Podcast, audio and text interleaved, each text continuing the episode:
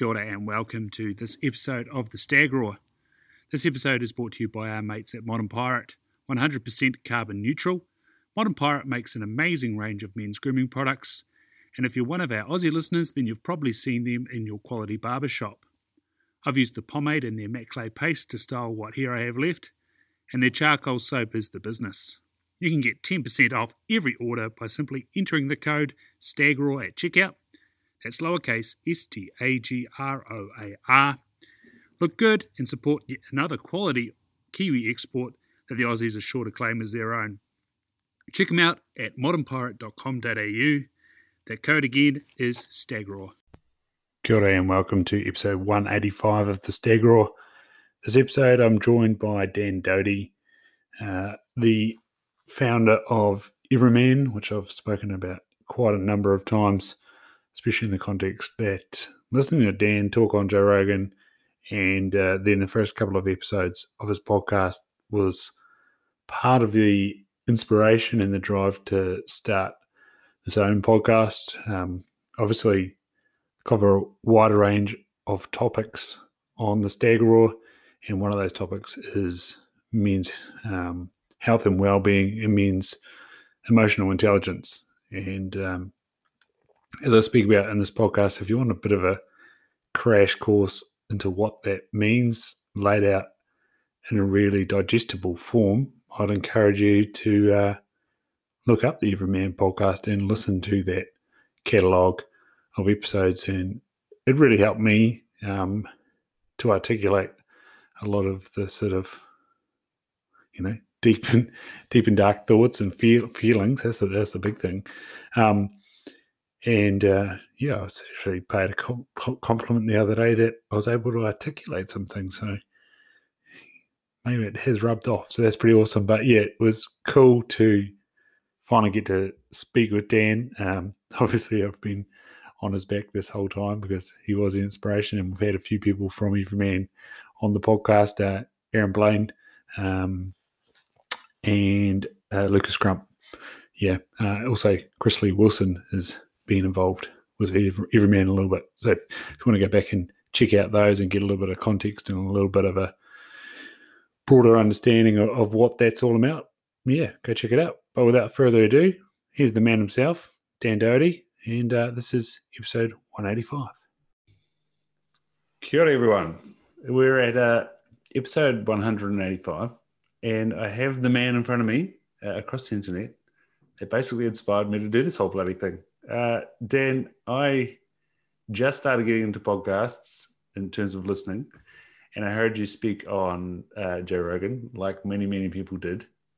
Uh, and you said on that podcast, "Hey, I've started one," and uh, it was it was quite synergistic because I chucked it into the phone, was out driving to uh, similar time as it is today, for about 4 a.m., driving to a hunting block not far from where I was living and started listening to, I think it was you and maybe Lucas having a conversation um, uh-huh. about, about Everyman. And I was like, holy shit, this thing is, this thing is cool. This is speaking to me. And then I was thinking this last week at once we organized, I was like, why did that speak to me? And I was uh, scrolling back through my blog, and in 2015, I watched a film on Netflix called uh, My Own Man.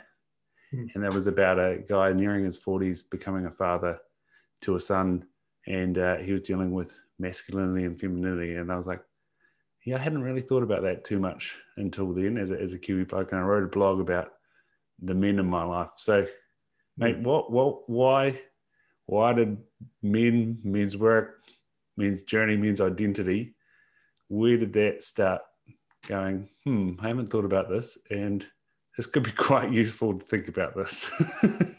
yeah man. Uh, well i started thinking about it pretty pretty young and it was uh, really in my early 20s so mm-hmm. i uh, i went to college and started traveling a lot started uh, you know living abroad and found myself in panama um, with the with a woman that i was dating then. I was writing a novel and we were just kind of like having a fucking blast honestly and uh, I ran out of money, and I needed I needed a gig, and so we moved uh, back to the United States, moved to Utah, and on I'm sitting in an internet cafe in Panama and uh, saw an, a job ad for a wilderness therapy guide uh, position, and I didn't know what the fuck that meant. And I I thought it was rad because I loved being in the wilderness, and I had sort of a thought that I would be a teacher or work with kids somehow.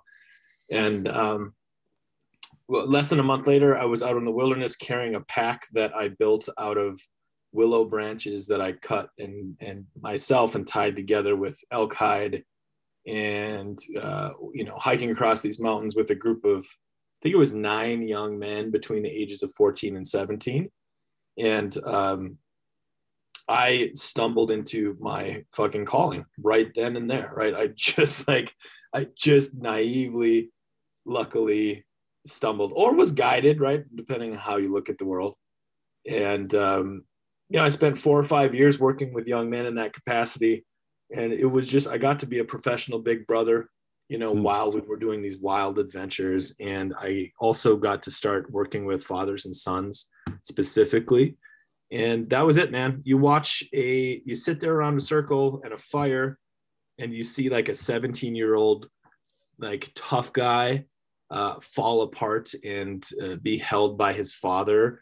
And I've, I, I've just there's the amount of tears that fly when fathers and sons find each other and reconnect there's nothing like it for me right? And so and there's there's definitely a lot i can we can talk about it if you want but like my father and my grandfather and my lineage back right? And um i think that that obviously plays a huge role for me in this but practically speaking in my early 20s i just it became my life. It became my world and i became obsessed with why these young men were struggling, what they needed to be more healthy, more mentally healthy. And then, even more so, it was obvious that, I mean, these kids were rad. And then their dad would come out, and you would, like, you could almost watch them a hundred yards away, like, with so much expectation and hope and like love in their eyes. And as they got closer and as they got closer, they shut down and then they shut down more and they shut down more. And then they got together and they just stood their fucking slack face in front of their children, just being like, uh, uh, uh, uh, like no idea how to love their kids, no idea how to talk to their kids, no idea how to bring their guard down, no idea how to connect vulnerably, any of that shit. It's like, well, that's a fucking problem for a basic. That's like the core of every problem on the fucking planet.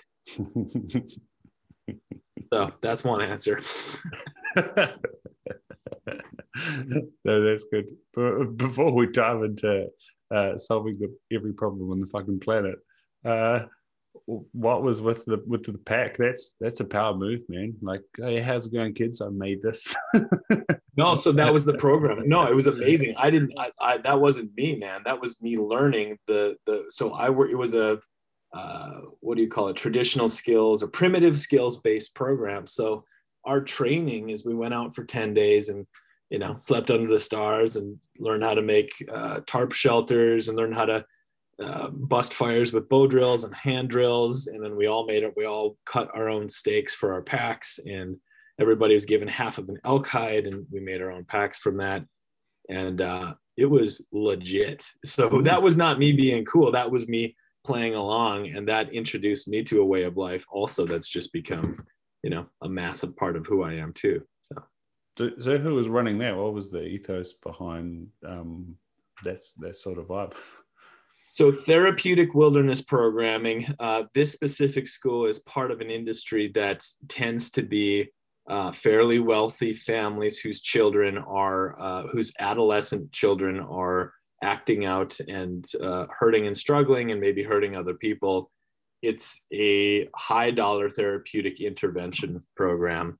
And then generally those students go on to a boarding school a therapeutically oriented boarding school.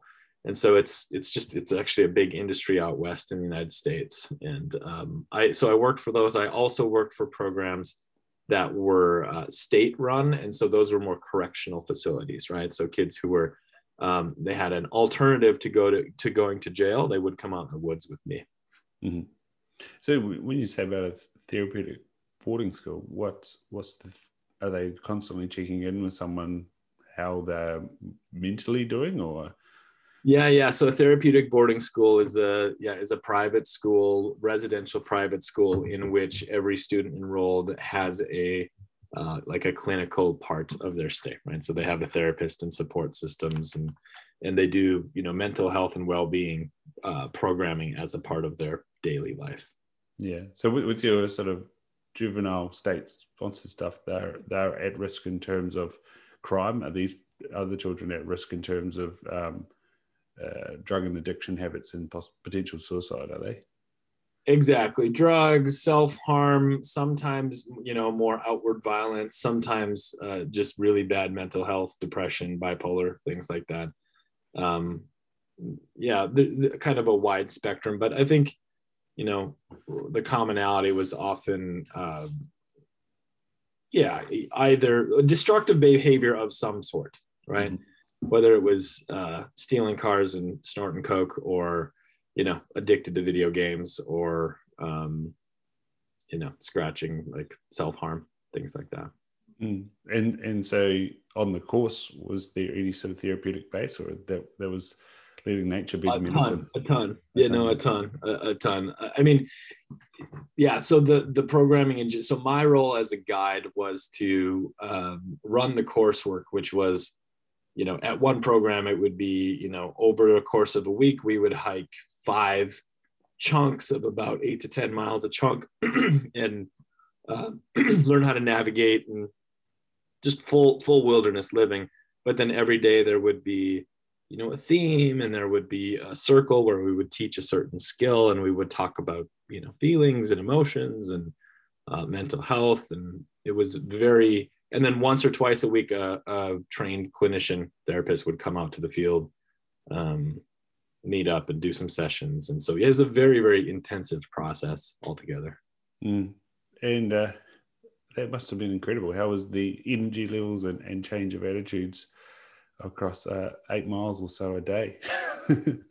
I mean, you know, you can, exp- I mean, you can imagine whatever you can imagine probably happened, right? I mean, um, sometimes a group would get in sync with each other and it would just be a, a total blast, you know, and it would just be fun and exciting. And um, other days it would be pure fucking hell, like pure hell.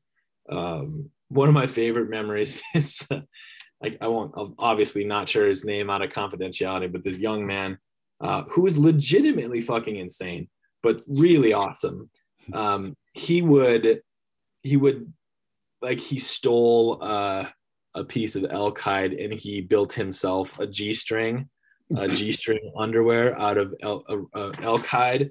And then his thing was when it would storm. One night we camped up right near the peak of this mountain, and uh, when the lightning and th- when the lightning came, he got out of his freaking tent and in just his G-string underwear and raced to the top of the peak and then like proceeded to swear at God at the top of his voice, like just raging at God for like 40 minutes straight, just like daring God to smite him with thunder and like to hit him with lightning and like,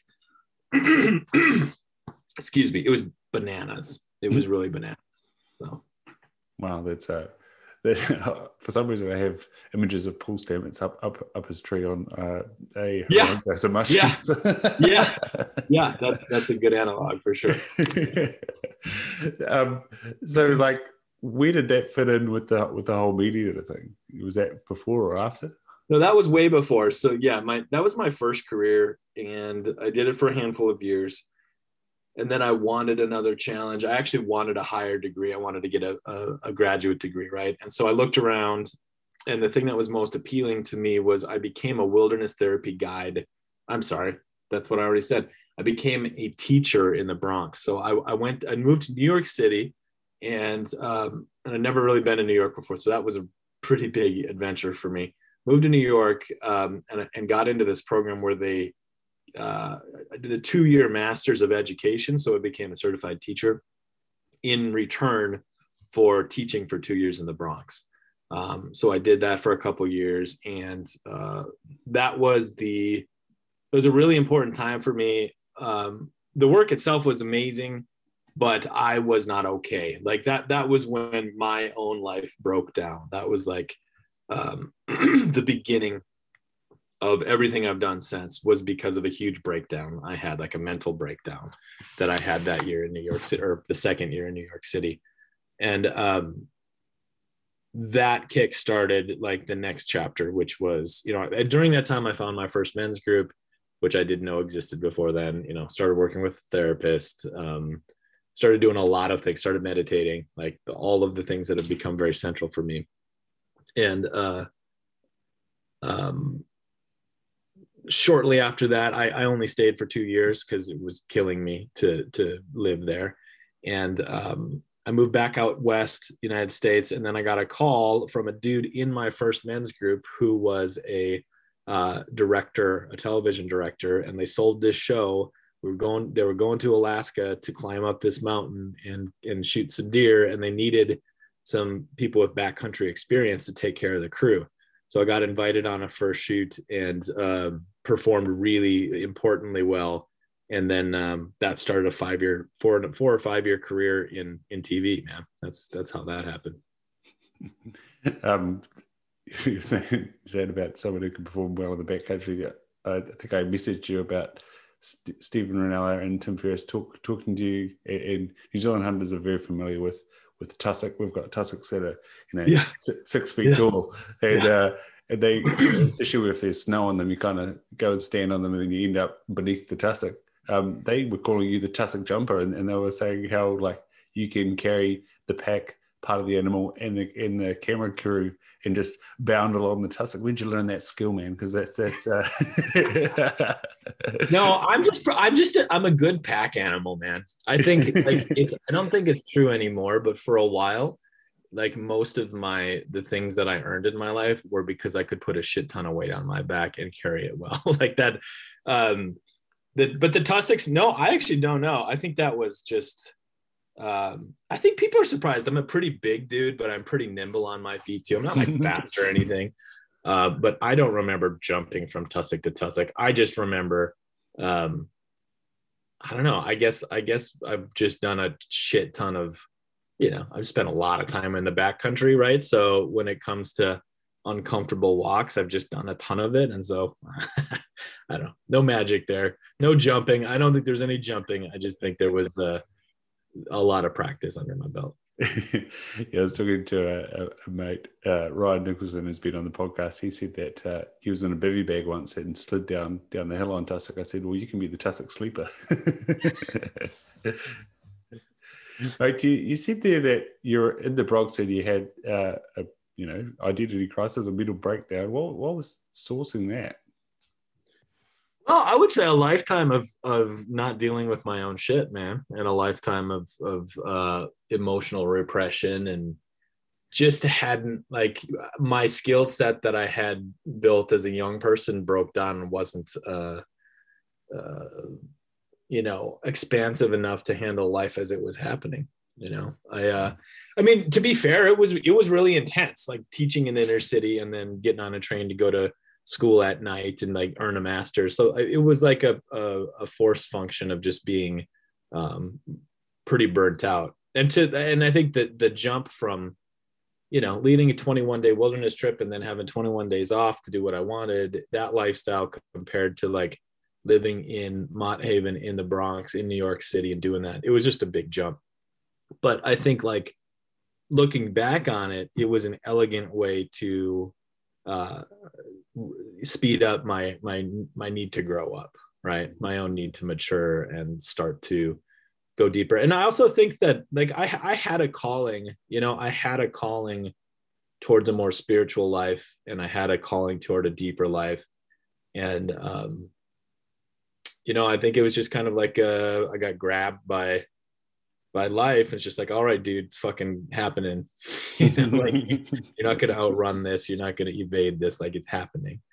Um, so i was yeah i was I, and i think a, a vulnerable part of it too is that i was in a long-term relationship with a woman that i cared about so deeply and also just wasn't ready to commit and didn't have the courage or any way to know how to navigate uh, that and part of that was sexual right i had been monogamous my whole life and with with and um like some of the darkest shit i've ever done like i cheated on her and and like started and kind of like going down a, a path of I guess you could easily call it sexual addiction. Just things started to go a bit dark, man. And um and and, and that wasn't okay. As soon as soon as I like fessed up to what I was doing, it was like everything broke down in me. It was like this is not this is not who I thought I was, right? Mm-hmm. This is this is totally not who I thought I was. So um yeah, it was a pretty it was an intense but important, really important time for me to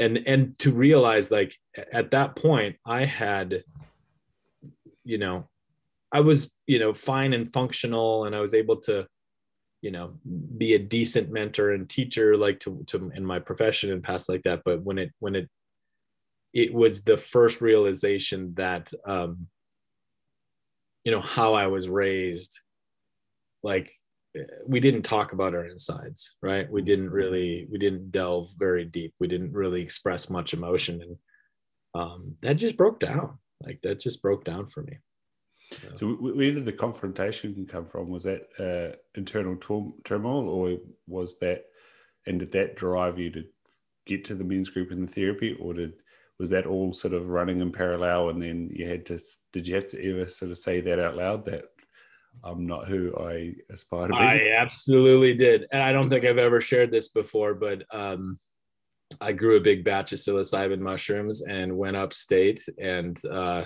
we did a ceremony and I laid on the floor and I was sitting with my back against the wall and this face uh, or being or, or entity came right up in like, and so I'm just tripping balls, right? My eyes are closed, but like as soon as it came up to me, I like felt it in my whole body. It's just like you you have to fess up, you have to share. You can't like tell.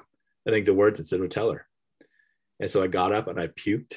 And then the next day I just I like I'm like I fessed up to her and myself and everything. And it's just like Yeah.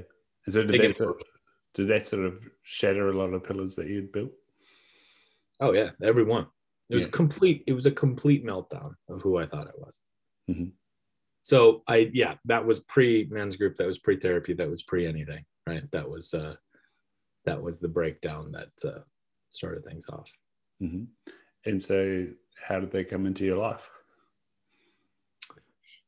Uh, pure luck.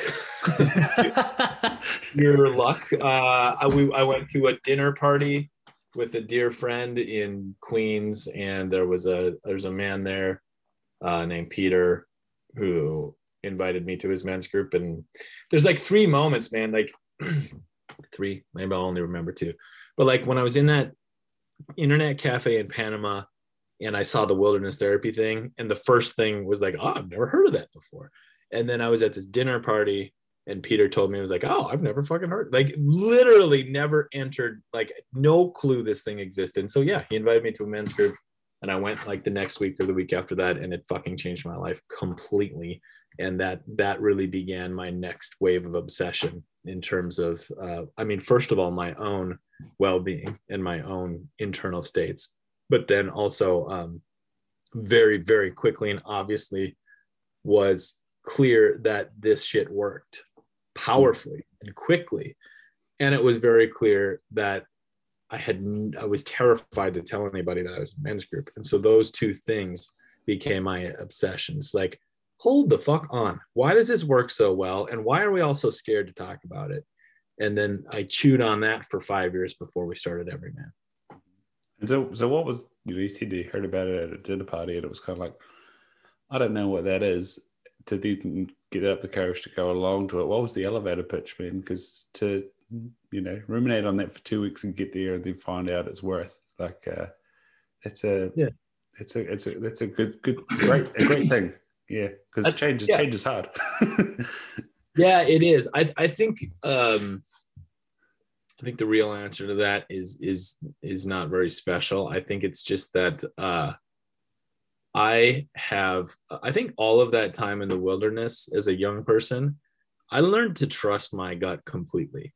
Mm-hmm. I just learned to trust my gut all the way. And there's, there's not often that I uh, second guess or doubt. Um, like, you know, not, not that I can't be confused or fucked up. I can all the time, but when I slow down and when I can feel something very clearly, I, I trust it. Right.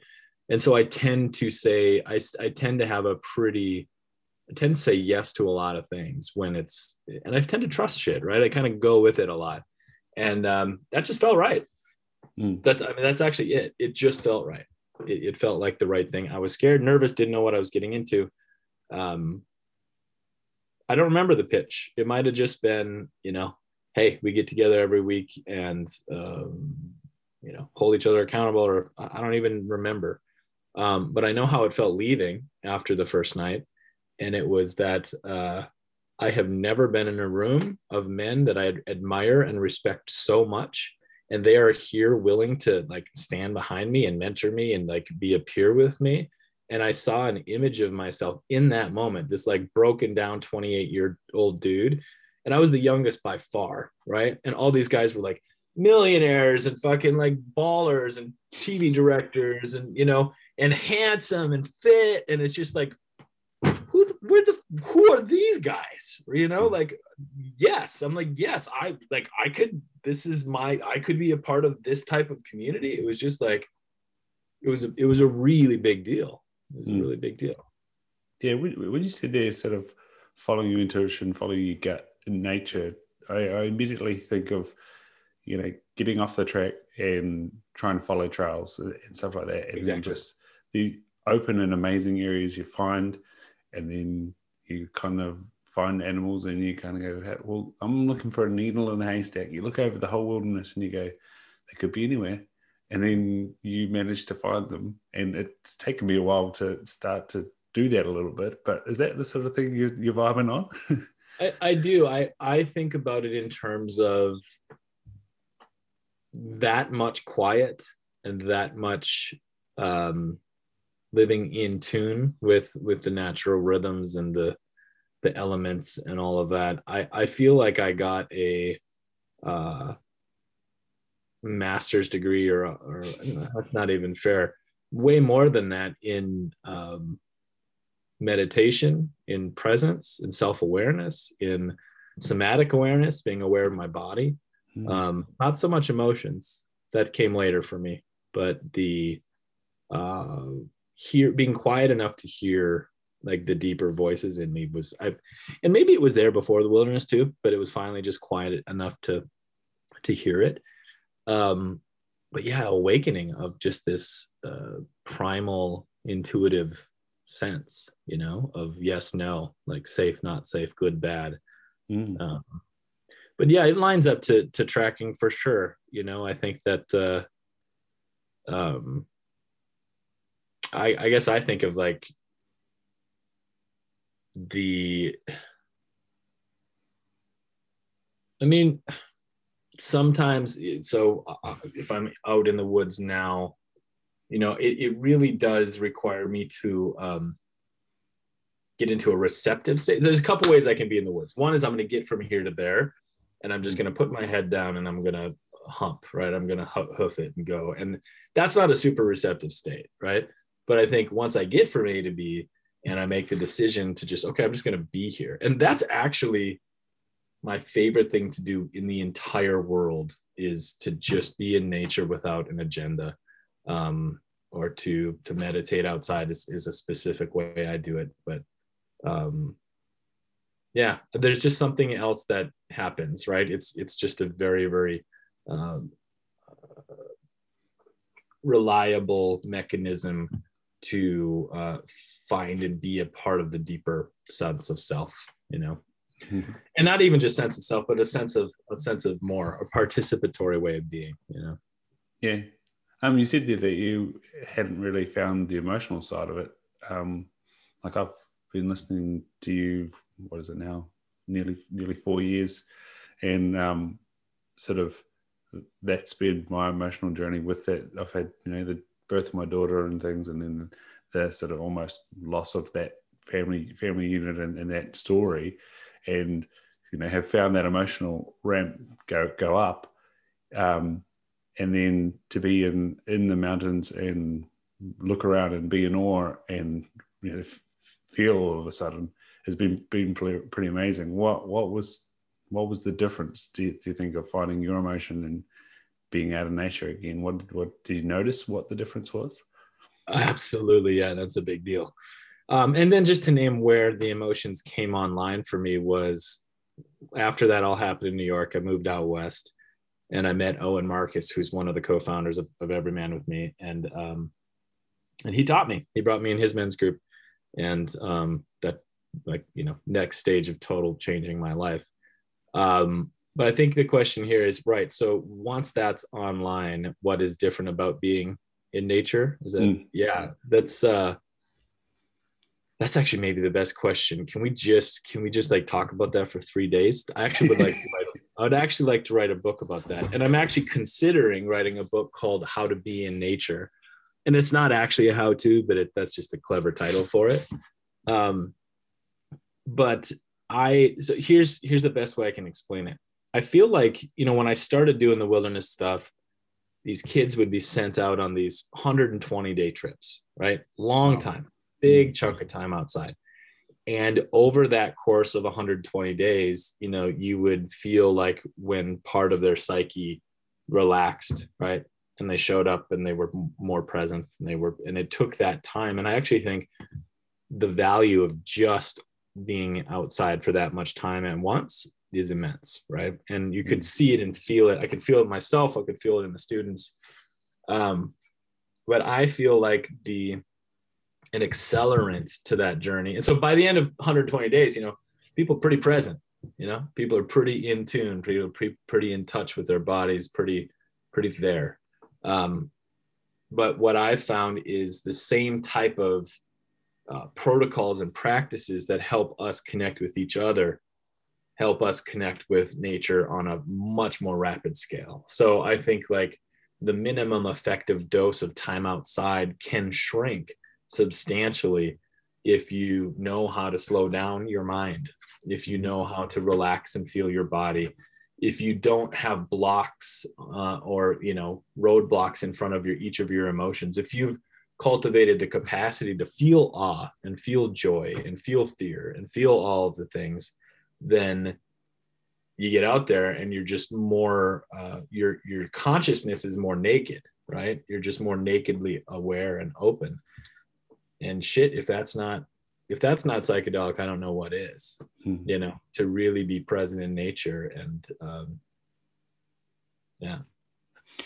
Yeah that, that is powerful. It brings up all, all types of thoughts. Um, i know especially doing weekend missions I'm, I'm quite lucky there's a range right there. It takes mm-hmm. about an hour and a half to get out to that range and rough, roughly an hour down to the other range. And on a weekend mission i uh, and and it's funny you talk about that minimum effective dose. My time to relax now is getting quicker and quicker, and I think that's probably yeah. partly partly of experience. But I remember I came came back from Australia, um, had had a lot going on with my relationship at home, and getting out there. Um, and and I'm quite with with my optometry world. I'm quite involved, uh, sort of in touch with parasympathetic and sympathetic nervous system, that fight or flight, rest and digest. And I would need to go to the toilet like four times in, in the six kilometer walk. And I'm like, man, I am jacked up. And I just have, have that like shiver going on. That's where my nervous system was at because I was terrified um, without being terrified. And, and uh, uh, it's sort of also analogous with, with doing Wim Hof. Like trying to be relaxed while also trying to be jacked up. It just creates these, yeah, what you guys talk about that somatic experience. And I think having your words in the back of my head, you know, occasionally I'd again listen to a Everyman podcast on the way out and just be like, say, find that presence in your body and go, what what's going on here? Mm-hmm. And then uh, opening up that scope. And, and another analogy is um, I've I've done a couple of you know, low level boxing matches, and and the first time I had complete tunnel vision. The second yeah. time, second yeah. time I sort of started off a little bit broader, and by the end of the three rounds, I was I was more open to to my surroundings. Um, so yeah, it's, it's quite funny. Are you still there, Dan? Uh, you've uh, frozen on me.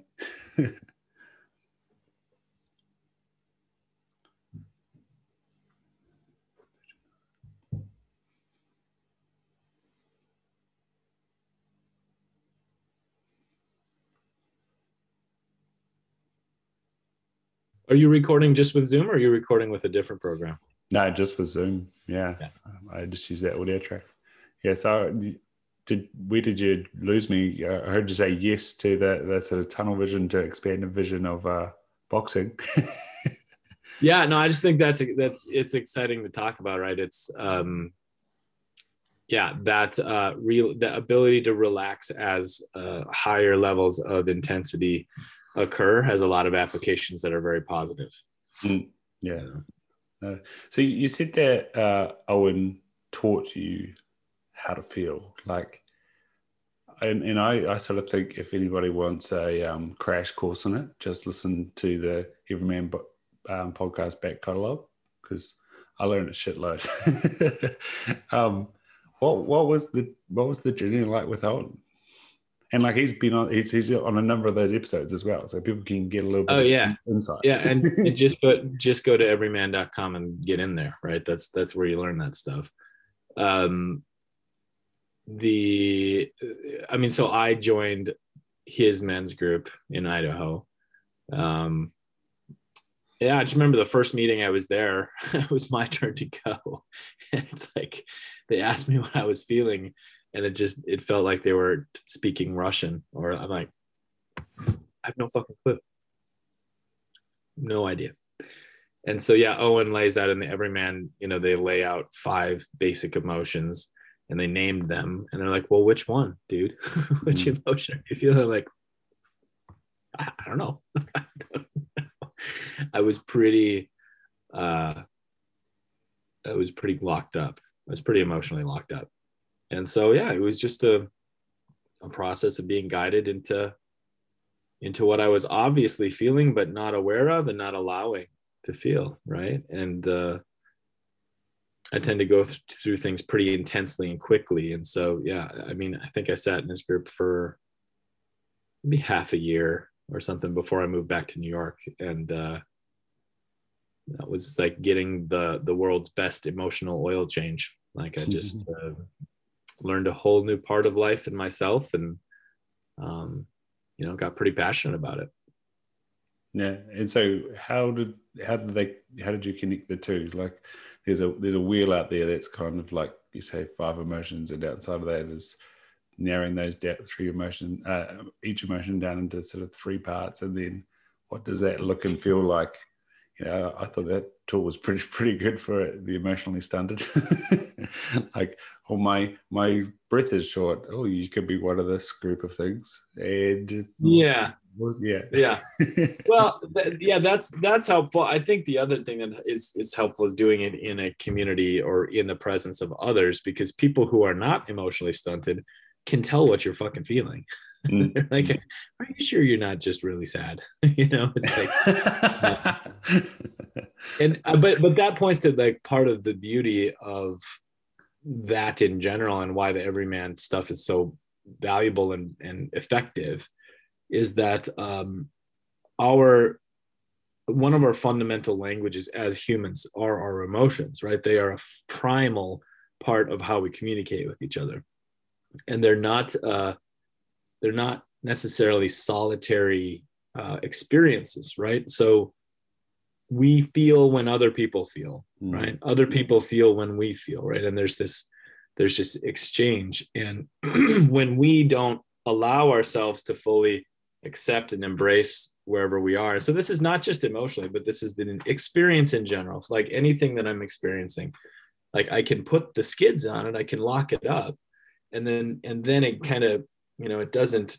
it doesn't transmit very cleanly right it's like the the radio station is halfway in between and it's all fuzzy and, and weird um, but if you just surrender to what you're feeling that's really what it is you surrender to the experience you're having um, a your natural system processes that thing you're feeling as it's designed to do your body, mind, and everything, right? It, it is a natural digestive system of experience.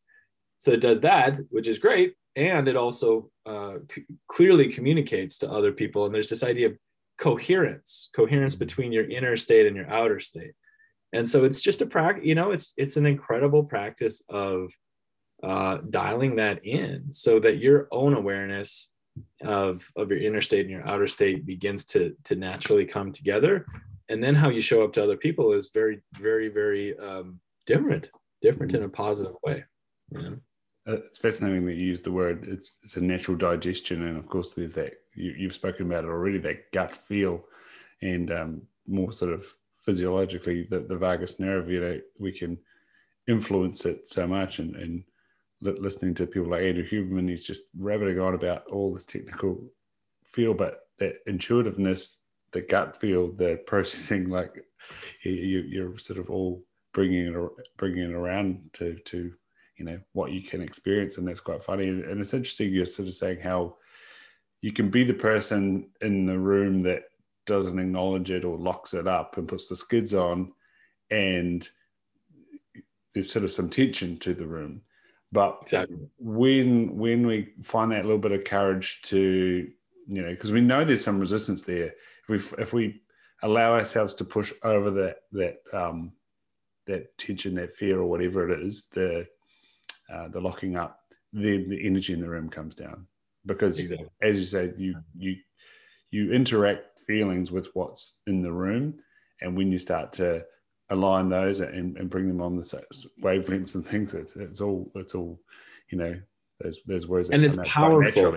Yeah, exactly, and it's more powerful interpersonally than our rational mind is.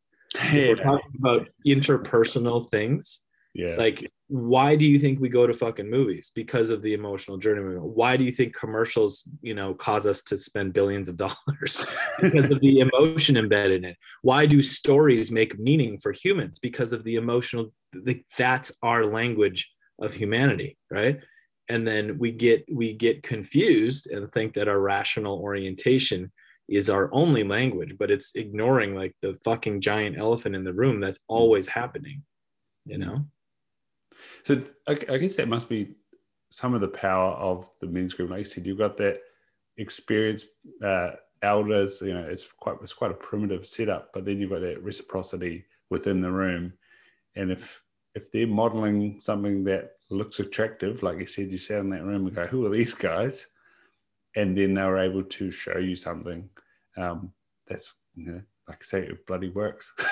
well, it really it really does work, and it works quickly. And another reason it works is because if somebody feels, let's just say, grief around the passing of a loved one, and I ha- I lost a loved one but didn't grieve it, mm-hmm. actually, their feeling sparks my feeling, and then now all of a sudden I get to refeel that and process. Or it's it's a it's a collective it's a collective healing process that's incredibly powerful and and yeah it it's um fucking works. Mm. um so you see the sort of uh, energy sink of, of fathers and sons coming together you know if we can fix it we can solve most of the problems in the world. You know. Um you've spoken about your connection with your father in the everyman podcast. What you know why did it sort of take so long and and how's that journey now that's a good question. I want to address the first part first because i because it's it's what i spend a lot of time right now thinking about and it's um it's not that you know uh, the biggest problem in the world is how fathers show up with their children but i feel like it is a it's an open door to a possible way uh, to influence a lot of other big problems, big problems such as misogyny, racism, environmental degradation, how we're treating the planet.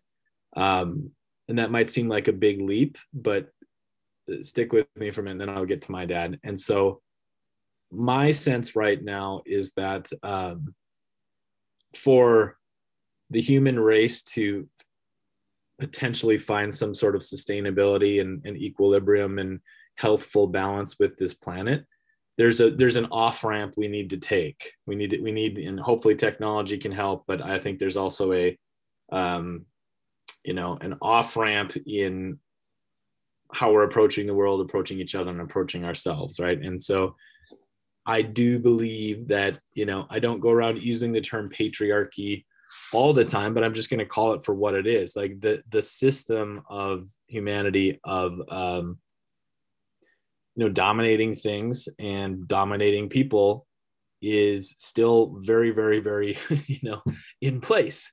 And uh, I do believe that the concepts of you know masculinity and maleness and manhood are right at the center of that. And and i think that you know what i've observed in the past you know 15 years working with men is that um, a kinder way of being that that treats women better and people that are different than us better and the planet better does come to pass through uh, this owning and softening and embracing the world, uh, embracing our inner parts that have been, you know, pushed off on men, right? Men have pushed them off, culture has pushed them off of men.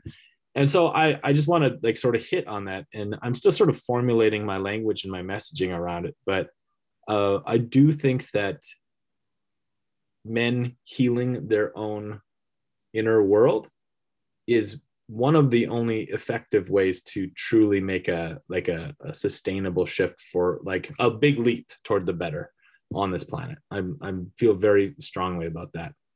Um now it's so it's not just about fatherhood but i do think that fatherhood is central to that story because it is where we learn and observe what it means to be a man right it like not everybody has a dad, right? So it's not true for everybody. But by and large, that's how it is, you know? And um, yeah, my dad and I, I mean, I've told the story a bunch. All, you know, my dad and I, he, I think lately I've just been feeling a lot of gratitude to him, you know? He, uh, he was always, he's always been my biggest fan, always right? I was in i was in martial arts as a kid and he was always he drove me to practice you know in the middle of fucking winter for years. And when i played football he was like the proudest dad in the stands you know and and he backed me through all my crazy shit all the wilderness stuff all the you know going to south america to do ayahuasca it's like moving to new york city. He flew with me to new york city like just you know he always had my back. And um but there was just such a big gap between like we couldn't talk to each other right? Like we mm-hmm. loved each other but it was so uncomfortable. And i i kind of hated being around him. I, it was just this push pull thing. I wanted to be around him. I loved him but i couldn't be around him. And there's just so much in between us. And um yeah he came to a retreat a couple years ago and that all just that all went away.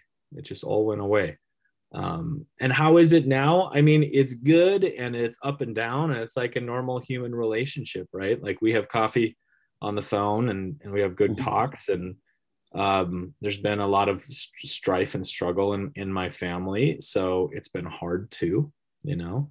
Um, but i feel all the way clear and rested. Like if, if i died tomorrow if he died tomorrow i feel clear you know? Mm-hmm and um and it's been so instrumental. So a lot of my work now i'm focusing on fatherhood. Like i'm and i'm really lit up by it. And i feel like um you know who i'm working with regularly now are i've got it down to like a, a very specific person. It's like a it's like a 38 to 44 year old uh, father usually two kids two or three kids uh, successful at work doing really well and opening up to a real spiritual journey right? That's that's my sweet spot.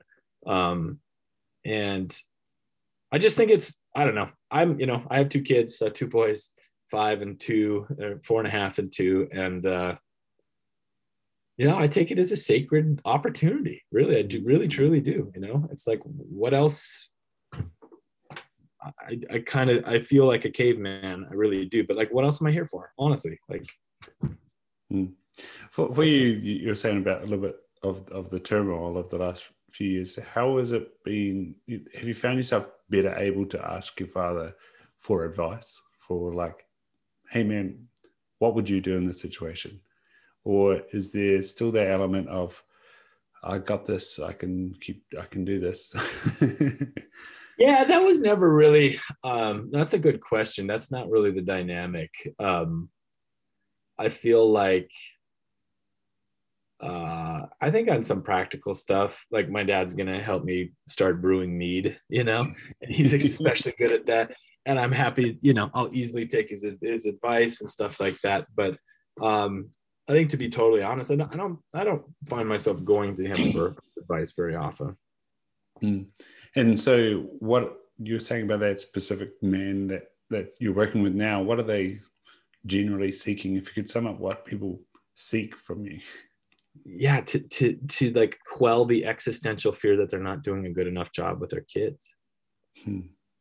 You know, and to figure out how the hell to do it all at once. You know, how how to like find meaning and room for like spiritual growth and self worth amongst a wild i mean it's a big job Mm. these days you know the professional world plus the plus the family world and um yeah they just i think the, the commonality is they want their kids to um to find what they are finding now at 40 or 50 to to have that the whole time right to like just like uh I think a lot of what we've been I've been doing with a lot of these dads are um kind of like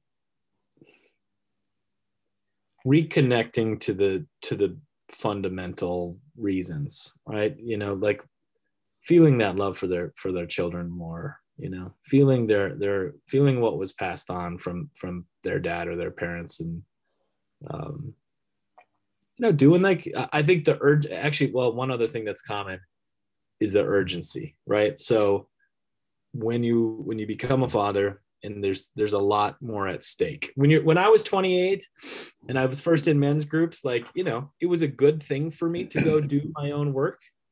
Now it's like now it's fucking critical right? Like the kids are here. If i haven't been on my game it's like ah i can see the destruction daily you know? So i have to get better now. Um, what, what does distraction look like? Is it uh, your reactivity? Is it is it uh, the organizational system of the house, or what was what's destructive to you? I mean, it's different for everybody. For me, it would be um, yeah, me turning off like uh, me feeling overburdened and shitty and victimized, and then uh, like not acknowledging it and just walking around like a shithead and letting the whole house stink like my shit. You know? yeah. Or speaking to my wife in an, in an unkind way, right? Or and that is destructive, you know. That's not, that's not good. Mm-hmm. Mm-hmm. Yeah, I think um, what you're speaking to as well is is you spoke about that gratitude to your father is where we are evolving, and people might argue that it's it's slow. We have you know, through our lineages, created enough room and momentum to be able to address these things, um, which is amazing. You know, we're we're we're always the luckiest generation, and Yeah. you know, for us, for us, like you said, for us as you know, I'm 32, and the guys you're dealing with are older again. For them to now be in a position to go, what I want for my children is to be able to engage with this. Whereas before us, what I want for my children is to be able to get tertiary education. Before that was what I want for my children is to have skills so that they can Yeah. foster this world. And probably not much before that was let's survive. Exactly, right? Exactly. Yeah. That's uh there's so much wisdom in what you just said. It's and it's and it's not a it it's not a place that everybody gets to. It took me a long to get a long time to get to that place. It's so easy to walk around being pissed at your parents, right? It's- I mean, I for I mean that's what I've seen. It's really easy to be pissed at your parents. Um, it's a lot harder to yeah accept the the reality of what happened and like what's the quote i just heard this yesterday like um something about how uh forgiveness is letting go of all hope for a different past or a Mm. better past forgiveness is letting go of all hope for a better past right and um, what you're naming like looking at it from a generational standpoint uh, I think makes it really possible for real forgiveness and understanding and letting down some of that stuff, right? Because, yeah, I mean, my dad crushed it. you know, he crushed it. like I'm, I'm, I'm pretty good, doing pretty good. Always have been. You know, he really did an incredible job. Yeah, and and it's funny you're talking about the you know supportiveness of of your dad and things like that. And I'm the same. Like, you know, he would was getting up to take me to swimming, then driving. He'd drive me all the way to town, then he'd drive all the way back out past our house to the river to coach rowing. Um, he'd do that four mornings a week. Uh, he'd drive me to Dun- Dunedin, so it was like a two and a half hour drive, which in New Zealand's a long way. and, um, I don't know what, do you do for for the hour or hour and a half that I had football training, a bit uh, soccer football, um, and then he'd bring me home, and you know, and he'd be there when I didn't make the team. He'd be stoked when I did make the team, and so, like, like I say, it's just amazing how much people give up. And, and I was listening to a conversation between a professional rugby player and a, and a guy that, you know, did well in rugby and, and took him around the world, and, and now he's doing well in business and, and passing that on for others to be involved with sport to get those learnings out of sport. And and, and it's funny you brought up that like significance and, and, and who we are as people. Yeah, the, his, vision is that sport can help that foundation and and yeah, it, it's cool that you say you know you can have gratitude for your parents or or if it's not your parents, the people in your life and being having opportunities to be exposed to other people in your life, then it's powerful. And then I think at its core, that's what mean work means work is trying to do. Like get those little accountability partners, work through those things together, and mm-hmm. um, bounce bounce the ideas off each other, but have the framework that hey, this is open, and so if you're showing up to this, you know, it's kind of like a buy-in, isn't it? Showing up's a buy-in. yeah. Yeah. Absolutely, man. Yeah. Were you at first intimidated? or was it just exciting? By which part? By the, the first time you showed up to the men's group in New York, and then again with Owen and, and, and out west. Oh yeah, crazy intimidated, super super intimidated. Yeah, um,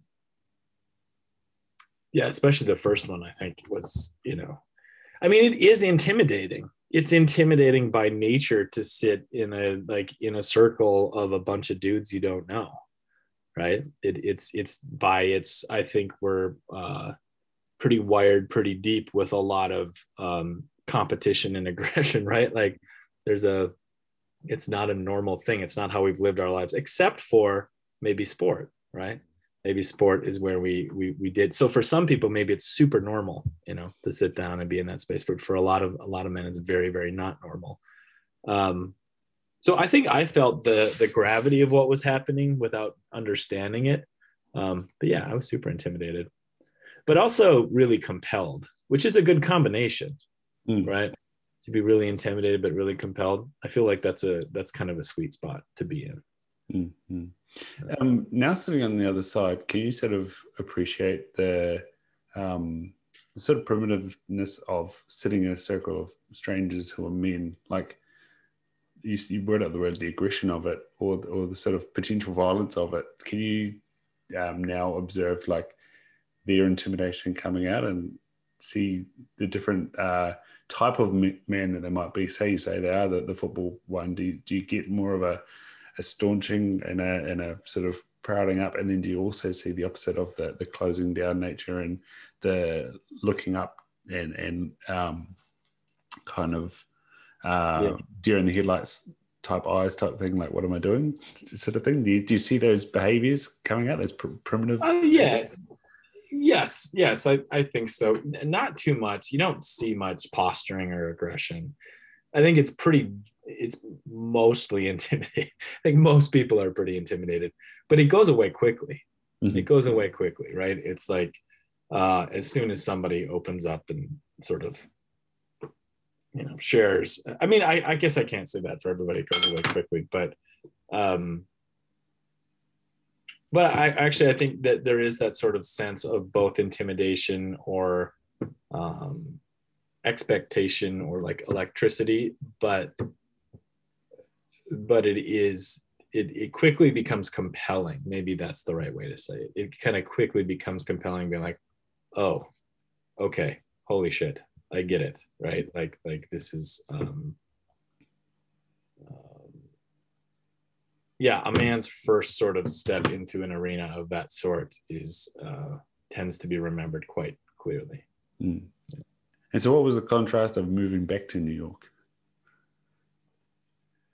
Um, I got I got to uh, well, I, I guess when I moved back to New York, I that was when I you know was doing the TV program Meat Eater, and uh, that became the greatest time of my life. I mean, it, not uh, not better than now with my children and my wife and everything, but that was like uh, I found a way to live in that city that was just absolutely like perfect and blissful. I had a sweet apartment in Brooklyn, and my job was that we would be um, on a tr- you know on trips around the world in the wilderness, you know, 150, 180 days a year, and then I come home and was a single guy in the city, and like just fucking like, had a blast, like a total blast. So if the first time I was in New York was broke me down, uh, the second time certainly built me built me back up all the way. Did you get to New Zealand with him? Yeah. Yeah. yeah. Yeah, we did a big two and a half, almost no, we did about three week trip on the southern island. Um Lake um what's like the fame one of the famous lakes? Tekapo or Pukaki. Wanaka. Tekapo. Tekapo. Yeah. I think Tekapo, but we were close there. I mean, we did all we did all the things, man. We did a stag hunt, we did a tahr hunt, we did a chamois hunt, we did a, a boar hunt. Um was the stag the stag hunt when we Steve caught up with Remi Warren?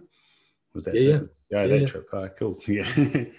yeah. I I think that those run of episodes, the the New Zealand episodes that we did are are um I'm gonna brag some of the best fucking television ever made. Like I think they are I mean, I I think they're they're our best. That was I thought our best work, and they were like legit legit adventures. Yeah, it was so fun, man. Yeah. I, had, I had to laugh, and uh, us here as Kiwis are always a bit protective that we're not Australians, and so because um, that group of episodes was down under, uh, it starts off with uh, Steve in New Zealand with a didgeridoo playing. I was just like, oh man, we're not Australians. no, it was it was classic, but yeah, it was down under. Yeah, so so for you, um, with Everyman, there was a hope to get down to Australasia, and you know, you had some dates planned for Melbourne and things. Is there you as as Dan Doty? Is there still plans to get on down here? I mean, you know, potentially, man. I have some good friends over there, and um, you know, I've just launched a program for men's coaches. So it's a it's a mastermind and training for professional men's coaches, and I think three of the guys so far signed up are are from Australia. Mm-hmm. Uh, nobody from New Zealand yet, but um, yeah, man. I mean, I would love to. I think if if it if it lines up business wise and it makes sense. I mean, I had the time of my life in both. I mean, separate trips to New Zealand and Australia. Um, I'm a huge. I'm a. I would like to spend more time. I'd like to bring my family back. I'd like to do some extended time um, in both places. And yeah, I have good friends in Melbourne and Sydney, and uh, um, a couple folks in New Zealand. I'd love to see too. So um, I would like to. No plans now, man. I mean, things are things are pretty online oriented these days. You know. Yeah, and and where are you based now? We just bought a home in Maine, on the coast of yeah. Maine, on the east coast of the United States. Yeah. So you're uh, getting out of winter. Is that right? Yeah, yeah, very much actively getting out of winter. Yeah, just this week has been. We moved here right as winter started, which wasn't like the best way to move to a place, right? So, just this last week, I've been out climbing in the hills and just um, honestly starting to fall in love with this place. It's it's a pretty, it's a pretty special place. Yeah, the beauty of the internet is, uh, I follow a few people in Maine, and it does look pretty cool for me. Who do you me. follow in Maine? I'm curious. Um, there is a uh, guy that uh, does home pig butchery. Um, he's pretty uh-huh. cool. And and then Ryan Mickler, I think, is up there in Maine. Um, oh yeah. yeah, yeah, I saw him move Maine too. Yeah, yeah. yeah so yeah, that's that's my exposure to Maine, I guess. no, and uh, um, often get uh, accused of being a bandwagon jumper, jumper but in terms of uh, if I sit down and watch NFL, I, I do like the Patriots. So there you go. Yeah. There you go. See, that's my connection. Um, Dan, my sort of well, first, where do we where do we find you? Yeah, it, it would be would be good. yeah, Yeah, of course. yeah. Dan, dandoty.com. Very very straightforward. Dan dandoty.com, and then I and then I'm on Instagram too. Yeah. Um, and I'm trying to find the bastard who has dandoty.com so I can take it. Uh, but I'm Daniel Daniel Doty at, on Instagram. So Yeah, Daniel Doty. Cool, man. So yeah, my my closing question is: What is um, in your life something that continually shows up? Um, so it keeps you in flow, it keeps the wheels turning, and if it's not there, things are a bit messy. Um, it can help you get back on track. It could be like a quote or a way that you live your life. Just just something that sums up the positive in your life. I'd say the the quiet that comes in my meditation practice, and it doesn't have to come through meditation, but it's that space. hmm Yeah. It's that open space. Yeah. So the quiet and open. Is that right? Quiet and open. Yeah. Beautiful. Well, Dan, this has been awesome. As I said, you're actually the reason I started doing this, and uh, this is pretty cool. It's, it's always funny. I, I tend to those like um, five and ten episodes. They tend to end up with something significant, and uh, yeah, this one for me has been massively significant, and it's awesome to share your work and, and what you do and and how you think about things with us down here in New Zealand and um, yeah, I know there's a few people out there within New Zealand that are trying to work in this space as well. Hopefully, this reaches them, and um, yeah, they can also grow and, and learn from you. And yeah, we share this message of getting in touch as men and, and being, you know, we're always trying to be better, but yeah, here's another tool, tool to be better. So thank you so much for, for giving up your time and chatting with me. And uh, yeah, I appreciate it and appreciate all you do. Yeah, you're welcome, man. Thank you for having me. I appreciate it too. Legend. Cheers. Quiet and open is pretty simple. Uh, not necessarily easy. As, as he said, it's when he's in that practice of meditation. Um, meditation doesn't necessarily have to be, you know, sitting on a on a rug with your legs crossed, going on. Although that's definitely one way of doing it. Um, I'll try and find that space often doing Wim Hof. And like I've spoken about a few times, when I'm consistent in that practice, I find the day just seems to be great or good or um, wash over me. But then, as we spoke about in the body of that podcast, nature and the space of being out there on the hunt, especially glassing or snacking out there in the bush, allow like it is. It's, it's quiet and it's open, and you're slowing down and you're taking in all that is around you and the beauty and, and all, all of all of the things that nature provides. Um, so yeah, sometimes I think that we hear those words of, of meditation and we we sort of block out what the takeaway from those is and and yeah what Dan left us with there of that quietness that openness that you find in those places is what's important. Hope you enjoyed this episode. Hope you learned a few things. That you, you took a few things away from that. Hope you gained some confidence to explore some of these things and, and address that emotional intelligence.